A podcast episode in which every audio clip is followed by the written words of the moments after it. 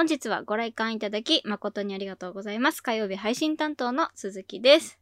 なんか、ずーっと天気悪くてもう梅雨入ったんじゃねとか言ってましたが、なんか、最近は天気がカラッとしてますね。確かにジメジメはしてないよね。過ごしやすい天気が多い。ね、こないだだって横浜行った時はめちゃめちゃなんかいい天気。いや、あれは本当にとてもいい天気で。うん、爽やか。暑かったけどね、やっぱね。あ、ちょっとね、日差しが暑かったですね。うん、暑かったけど、でも、風も吹いてて、確かなんだか。いや、これだよ、これって思ってます。まあ、っていうことは、またこれからね、多分まだ梅雨入ってないから、梅雨が入ったらまたあのジメジメした感じに戻っちゃうでしょうけれども。そうなんだよね。来なくていいよね。来なくていい 来なくていい今年んだがは。梅雨お休みしますみたいな。いやー、なんかさ、前半天気悪かったが、それが梅雨ってことで、いいんじゃない？いや、そう、私もね、ワンチャンもう終わってると思ってる、梅雨。うん。終わってるんだとしたらめちゃめちゃ異常気象ですけどね。まあね、本当に、長い梅雨はね、しんどいですからね。しんどいああ、でも、これ今撮ってるのが、えっ、と、えっ、と、10 6月13日なので、はい。ちょうど来週？今週からか。うん。これからお天気悪いみ、悪そうですね。下り坂ですね。ああ、そうだね。そうです。しばらく雨なんじゃない？なえる。あ梅雨だ。きっと梅雨入りだ。え、ほんまや、今週ずっと雨なんだけど、つら。そうだよ。今週どころじゃないんじゃないですか。来来週までずっと週も、そう。え、だってさ、多分、一回梅雨入ったら明けるまでずっと天気まあね。悪いんじゃない？うん。まあでも私来週一週間家から出る予定ないんで。じゃあいいじゃないですか。逆に涼しくて。そうなんだよ。まあ、本当の戦いはこれからですよ。梅雨が明けたら本当にムシムシする。そうだね。夏がやってきますからね。やだ。はい。ということで、えー、鹿島司令図賞第22作目上映開始です。Don't worry about what they're saying. Keep doing you, love. Get up in the. 私7月になったら、はい。なんか先週前回なんかグランピングしたいみたいな話をね、うんうん。うんエンディングでしたと思うんですけど、はい。はいそう7月にねまず第1弾っていうか、うん。友達と行くことに行くっていう話になり。お、よかったじゃないですか。そうなんですよ。でも7月の最初の方なんでもしかしたら天気がねちょっとまだ怖いところでありますよね確かにワンチャン。そしたらまあテントに引きこもってると思うやだ、せっかく行くのに。まあでもね、お外に出るの楽しみにしたいと思います。はい。佐々木さんは今週1週間はおこもりになるということで、そうですね。なんか出社する予定がないんで、マジ家から出るつもりないです。まあいいと思います。外に出てもね、結局感染のリスクもありますし、雨にも濡れますし。そうなんだよ。天気悪いとはい、会社行く気失せるよね、そもそも。そうですよ。お家でモンハンやってるのが一番いいですよ。確かに。引きこもってゲームが一番いいです。最高。モンハンは結構進みましたか？最近はモアスばっかやってる、マジで。あー、そっかそっか。はいあ、もう明日に。アマングってどういう意味なんでしたっけ？なんか昔習ったなとか思いながら。昔なんかインとかアンダーとかなんかそういう場所場所のあれじゃなかったっけ？あんまあんま。えー、そうなんかアだ。クロス。アクロスみたいな感じに似たようななんかそっち系の単語だった気がするけれど。はい。よくわかりません。中学英語なんでしょうけどねきっとね。覚えてないっていう。覚えてない。よ。英語好きじゃなかった、私。ああそうなんだ受験英語の楽しくなさは半端ないですからね。楽しくなかった。英語の授業一番嫌いだったわ。あそうなんだ、うん。いやなんか韓国語覚えてるのすごいですね。やっぱ英語に対してさ、興味がないからさ、話したいっていう意欲がないから頑張れない。確かに興味あるかないかって大事ですね大勉強するときにね。まあそんなこんなで実はですね今回もお便りをねいただきましたあありがとうござざいます。早速紹介させていただきたいと思いますけども、えっ、と里の子のたけさんからいただきました。ありがとうございます。ありがとうございます。はい。あのレックのアプリで前から結構お世話になってる方ですね。そうですね。こっちにくださるのは初めてですね。ありがとう。あ初めてです。ありがとうございます。えー佐々木さん鈴木さんこんばんは。こんばんは。こんばんは。言うまでもありませんが僕も雨に打たれたい少年でした。仲間。仲間でも一番好きなのはレインコートや長靴を身につけて好きなだけ乗れることでしたマリカーでスター取った感じです お風呂絶対用買いますよね毎日2つぐらいアイデア盗まれている気がします浮かばずさんシャンプー流し終わるまではせめて待ってくれ。メモしに行くから。ピクニックもグランピングもいいですね。焚き火したい。今回も楽しかったです。ということで、ありがとうございあります。がとうございます。なんと、佐々木派でしたね。いや、いやでも、私長靴嫌いだしな、あ、長靴嫌いなの？長靴嫌いです。動きにくいんだもの。あーえ、でもさ、普通の靴履いてぐちょぐちょになる方が嫌じゃない？やだ。それはそれで嫌なんだでねも。長靴だとさ、抜けないじゃん。はい。水が。中に入るとね。あ、まあまあまあ。そんか入ったら抜けないですね、確かに。長靴好きだったな、私。マジ？はい。やっぱなんかそういうちょっとなんていうの？雨に武装するのが好きだったんですよね、多分。なんかいつもと違う非日常みたいな。はいはい。そういうのが好きだったんで、長靴好きでしたね。まあレインコート好きって話もしましたけど。はいはい。うんまあ確かにレインコートとか長靴を身につけてれば雨恐れなくて済みますもんね。好きなだけ濡れられますよね。確かにね。でもこれはさでもレインコートして雨に打たれても結局濡れはしないわけだからそうだね。佐々木さんは濡れることが目的だったわけですよね。そうだね。濡れることが目的だった。濡れる濡れることが目的だったわけですもんね。うんなんか似て非なる。感じはしますけれども。ちょっと違うねはい。レインコート長靴って可愛いですよね。なんかね子供が身につけてると。そうなんだよ。子供が身につけてるのは可愛らしいなって思う。大人でなかなかいないですよね今。あんま見ないね。たまにいるけどね。そうあね。んなんかさ女性はさおしゃれ長靴みたいなの売ってるじゃないですか。うんうんうんたまにこうねつけてる女性いますけど大人になったら長靴って確かに履かなくなっちゃった。履かないね。履かないねそ。れこそ、男の人が履いてるのはマジで見ないね。見ないね。街中で見ないですよね男の人がうん。見ない。農家さんぐらいしか見えへん。えそうよね確かにそういうお仕事の人でしか見かけないですよね。こうスタイリッシュな長靴ってなかなかないですよね。そうだね、多分。うん。なんか売り場とか見てても女の人の可愛らしいのしかうんうん。目に入ってこないな。そうそうじゅ女性はねおしゃれ長靴みたいなのありますけど、確かに男性で長靴履いてるのなかなかいないね。男性向けのおしゃれな長靴もあるといいですね。まあ、履くんだろうかね、男性。ね。わかんないですけわどかんない。でまあそれがマリカでスタートった感じっていうのはまあ無敵なんでしょうねきっとね。マリカーで無スタート敵タイムってことですよ。よね、もうどっからでもかかってこいみたいなね。もう雨。雨どの方向からでもかかってこいみたいな。まあなんかそういう無敵気分になれる、うんうんうん。ってことなんですかね。うん。マリカーでスタートったらマジで本当に、ま、もう最高ですよね。何も恐れなくていいからね。ブイブイ言わせますからね。そして、えーお風呂の妖怪。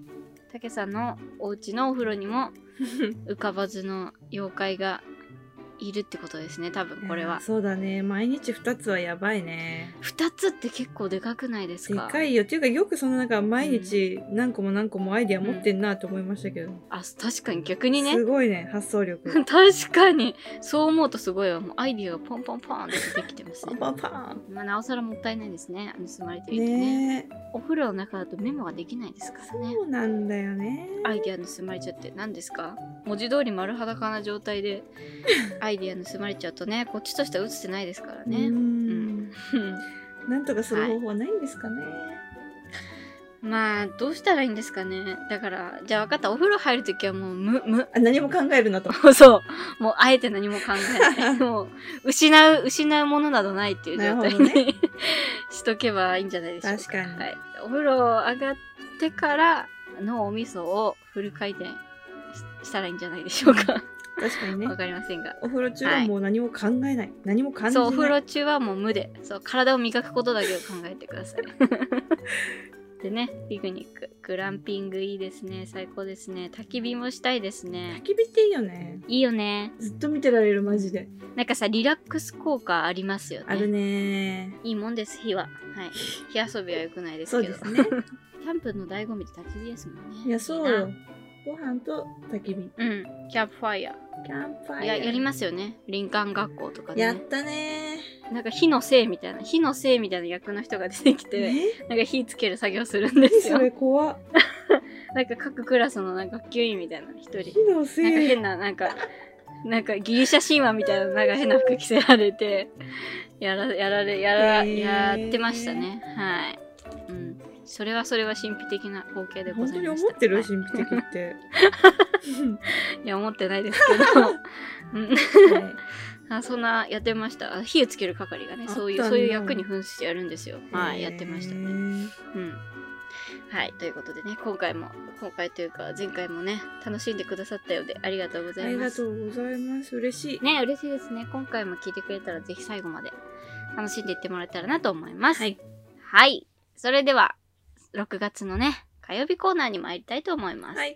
6月といえば雨の季節ということで今月火曜日は水についてトークをしておりますで先週は佐々木さんがですねええ、雨川にまつわる可愛らしい子供時代の話をしてくれましたね やんちゃだね。やんちゃな雨に濡れるのが大好きなお話でしたけれども、えー今回はですね鈴木がお話しさせていただこうと思いますが。あの私もこれ小学生の時の思い出なんですけどやっぱ雨の日を思い浮かべる時に必ずこう思い出されるまあ過去の記憶なんですけど、はい。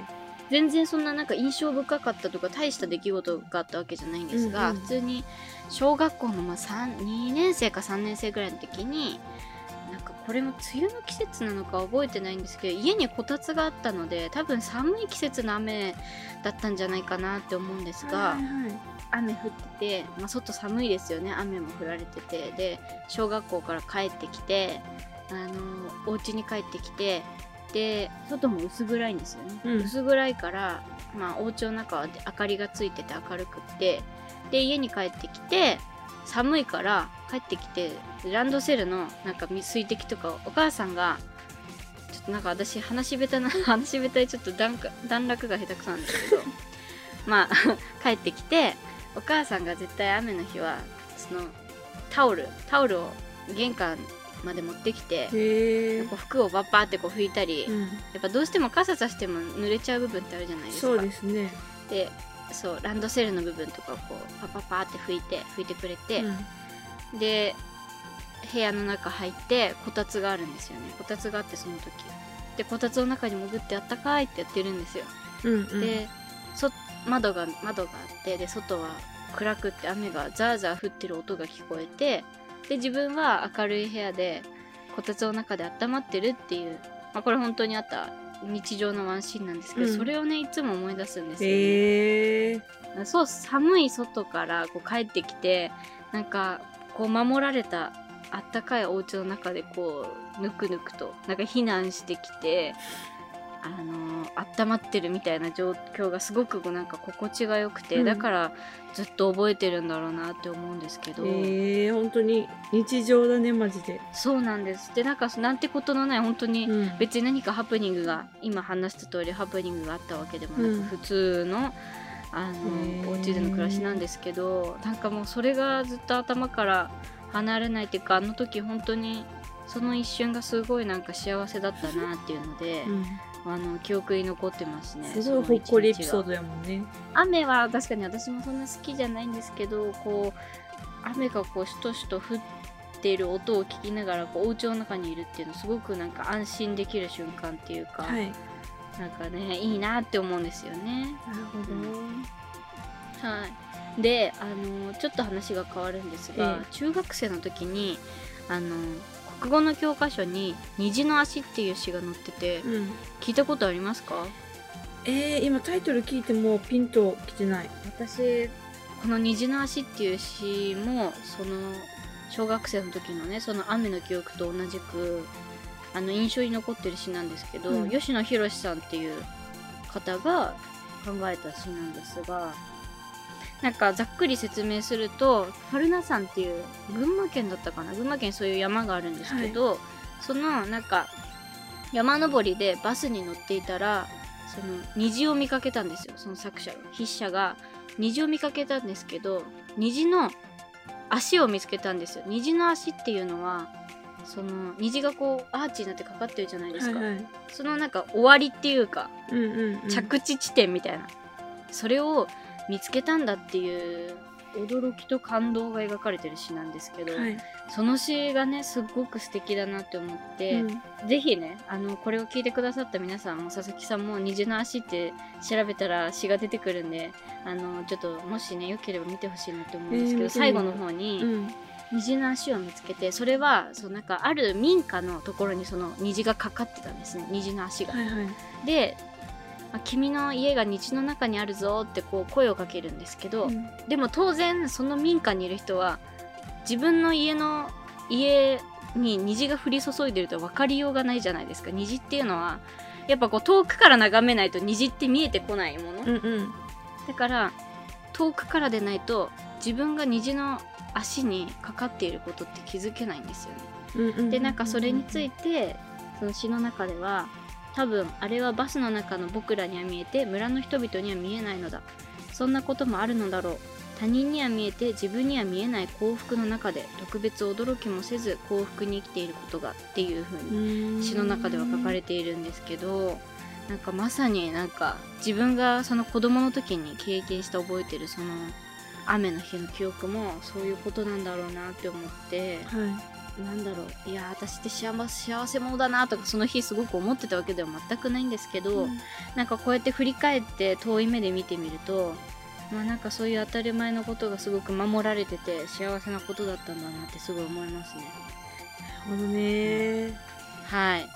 そう。なんか虹のうん。この虹の足という詩を同時に思い出しはい。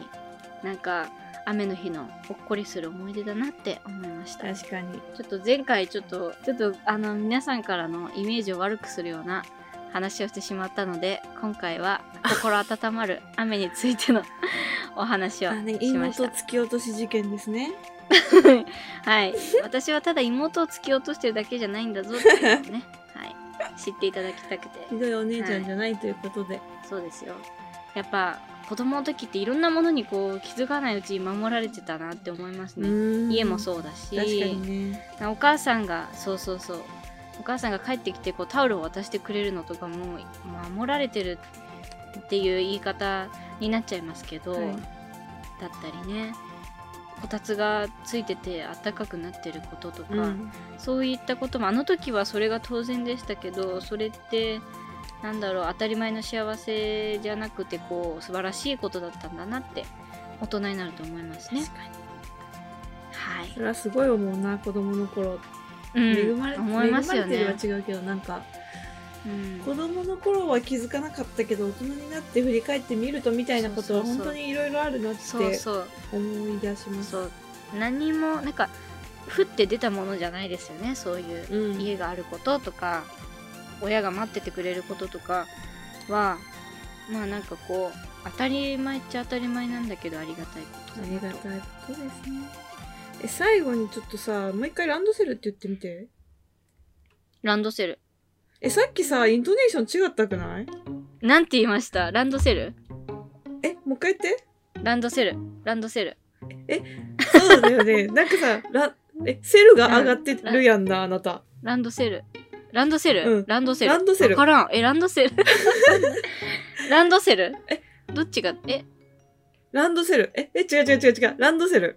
ランドセル。え、私もわかんなくなってきた。私今までなんてランドセルのことなんランドセルセルが上がってた、あなた。ランドセルランドセル。ラ、えラン、ランランドセル。ランドセル。もうわからん。あ最近私のイントネーションがめちゃくちゃなんじゃないか疑惑そうそうがね。さっきさ、そのエピソード聞いてる時に、ちょっとランドセルに違和感を感じ、その時に突っ込もうかと思ったけど、ちょっと一回話全部終わってからにしようと思って、待ってた。一回ね。はい。ランドセルって言ってたのか、私。うん、って言ってた。ランド、ランドセルが正しいの？え、だと思い、思ってるよ、私は。え、どっちなんだ？私、どっちも、どっちも、別にどっちも正しいって思うんだけど、ランドセル、ランドセル、ランドセル、ランドセル。ランドセルって言ってるかも、私。あれ、ほんま？じゃあさっきたまたま違ったんかな？ランドセルって、え？わからない。難しいね。わかりまへん。はい、難しいです。はい。カタカナ5文字もあるんで。はい。まあ、そんな感じで、ほっこりエピソードをお届けしましたあり。がとうございます。はい。そしてですね、皆さんからの水に関するメッセージも引き続きお待ちしております。雨や川などの自然の水から飲み物の水だったり、プールや温泉などの水、レジャー施設の水など、もう水が絡んでれば何でも OK です。それではここで一曲。ゆずで雨のち晴れるや。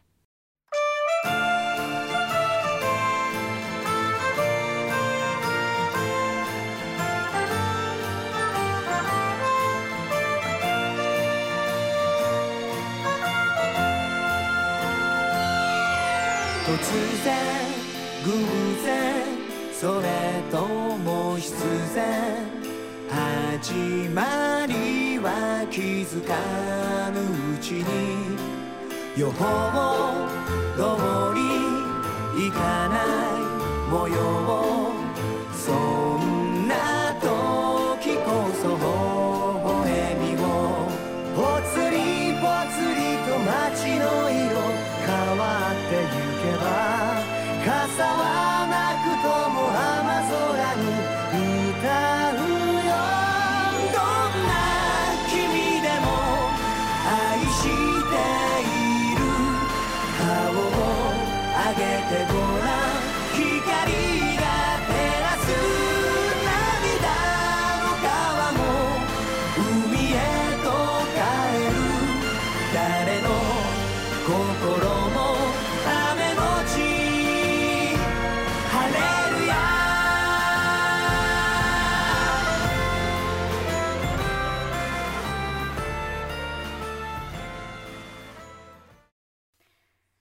のあやかし大百科。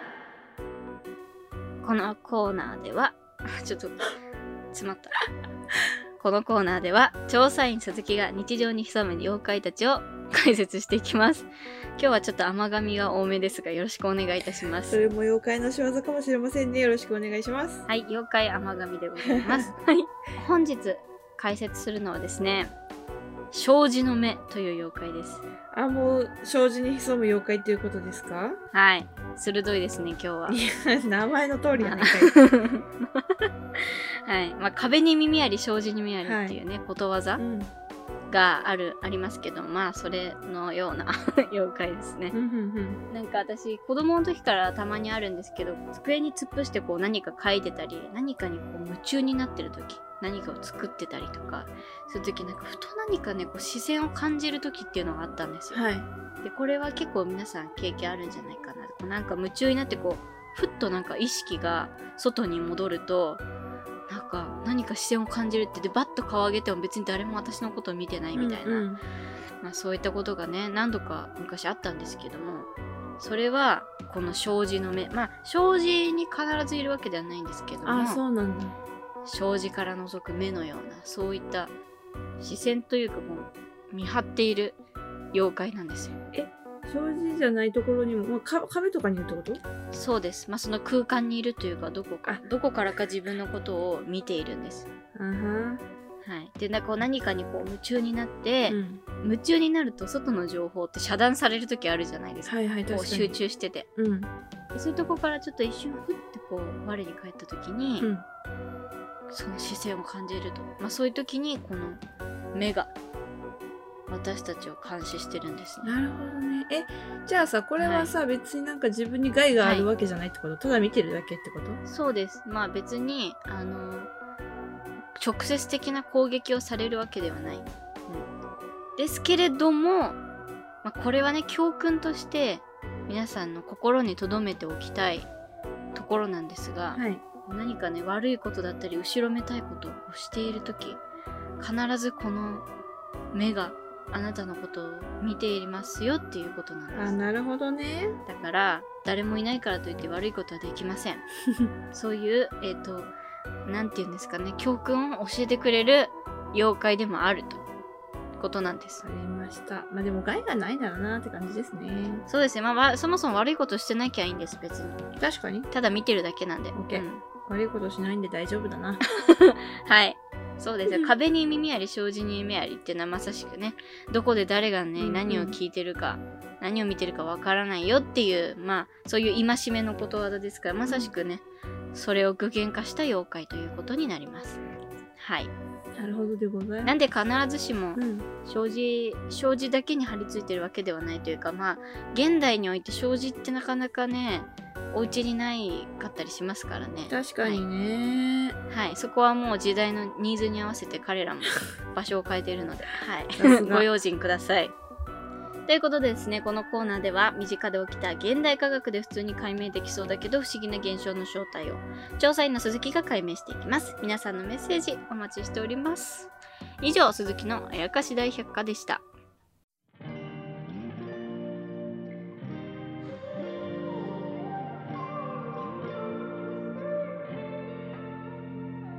さあそんなわけで22回目もエンディングを迎えるわけですけれども、はい、鈴木さん、ははい。い、先週ですね交流戦終わりましたね。はいお疲れ様でしたで我らが中日ドラゴンズの順位は第4位ということでそうですね。いやーちょっと後半はいろいろ悔しさが残る試合ね。展開だった本当に前なと半調子良かったうん分ね、後半への期待があったから、いやそうですねいやもう素直に悔しいなって思いますすごい悔しい。でも、上位で争えてることはいいことだなって思いましたね。そうですねはいそこは今後まだね後半もありますから前向きな試合結果として受け止めたいなとはうん。思っておりますが、はい、やっぱ最初が1位だっただけにねやっぱねちょっとやりきれない思いもありいやますけど。ー、最後勝て、勝て、まあ、まあ、勝てはしなかったかもしれないけど、最後の試合はうん。引き分けで終われたんちゃうかなって思うわけですよ。うーん。4対3でしたね。本当にいらんかったあの1点。うん。最初にさあの初回でもう3点初回だっけ？初回じゃないか、うん、最初の方でね、3点取られてでもそこから3点追い返したっていうのは、まあ、チームとしてはね意義のある3点だったのかなとは思いますが。うん。まあでもね結果が全てみたいなところもありますからね、うん。そこは。はい。受け止めなきゃいけないですけど。はい。気持ち切り替えてね後半からまた応援していきたいなと思います。そうですね。ちょっと1位はもう難しいかなって思ってますけど、まあ、うん A クラス目指して頑張ってほしいですね。そうですね。目指せクラスということでヤクルトっていうね熱い壁がどうこれからね打ち崩していくのかっていうのが課題ですけどね。大丈夫だよ。大丈夫か。大丈夫だよ。ちょっと阪神だけがちょっと異次元すぎるわ。今年は阪神ほんと強いですね強い。マジで。恐ろしいわ。はい。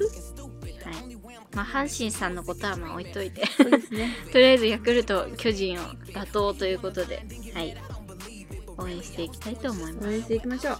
そんなわけで次回の予告をお願いいたしますはい。次回土曜日のコーナーはですね、ハートが6ということで自分たちが今ハマっているものについての投稿をしていくので、え皆さんが今ハマっていることについてのお便りお待ちしております。メッセージの宛先は sassuzu0801-gmail.com サーサースーズ 0801-gmail.com です。それでは本日のお相手は佐々木と鈴木でした。本日の上映はこれにて終了です。ご来館誠にありがとうございました。次回は6月19日土曜日夜9時開演です。それでは、えードラゴンズの話もしたことですのでこの曲でお別れしたいと思います、はい、後半戦も頑張りましょう。リトルグリーンモンスターでエコー。